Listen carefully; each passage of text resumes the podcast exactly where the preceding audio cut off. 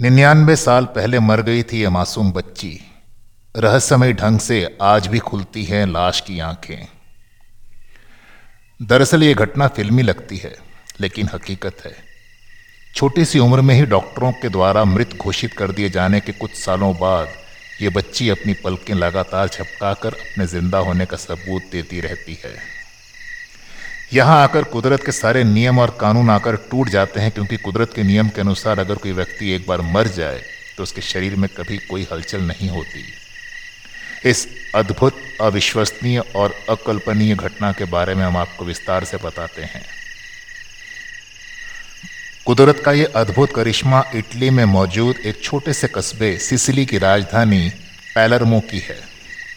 Social media पर sleeping beauty के नाम से मशहूर हो चुकी छोटी सी बच्ची की उम्र महज दो साल है और उसका नाम रोजालिया लोबार्डो है।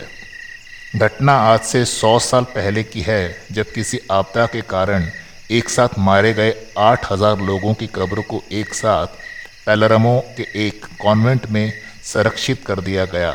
लेकिन हाल में ही जब लोगों की नज़र उस छोटी सी बच्ची की कब्र पर पड़ी तो वो लोग हक्का बक्का रह गए। जब उन्होंने देखा कि उस कब्र में पड़ी हुई स्लीपिंग ब्यूटी अपनी पलकें झपका रही है तो ये घटना आग की तरह लोगों के बीच फैल गई और लोग इस छोटी सी बच्ची को एक झलक देखने के लिए बेताब हो गए। उसे देखने को आतुर लोग दूर दूर से आने लगे। ये सिलसिला आज तक जारी है। यहाँ आने वालों को अपनी नज़रों पर भरोसा नहीं हो पाता कि वो जो देख पा रहे हैं, क्या वो वाकई सच्चाई है या फिर उनकी आँखों का एक वहम। ऐसा अद्भुत और अविश्वसनीय दृश्य पहली बार देखकर लोगों के बीच काफ़ी उत्सुकता का माहौल जागा। लेकिन लोग ये जानना चाहते हैं कि आखिर वो बच्ची इतने दिनों तक कब्र में रहने के बाद भी पल के कैसे झपका लेती है। वहीं कब्र की देखभाल करने वाले डायरियों के मुताबिक ये बस लोगों की आँखों का ऑप्टिकल भ्रम है।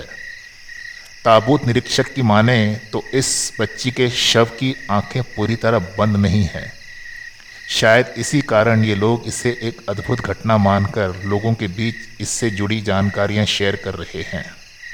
हालाँकि इस घटना के पीछे की सच्चाई चाहे कुछ भी हो, लेकिन घटना की सुर्खियों में आने के बाद वहाँ की सरकार ने स्लीपिंग ब्यूटी के इस शव को एक कांच के ताबूत में सील करके रख दिया।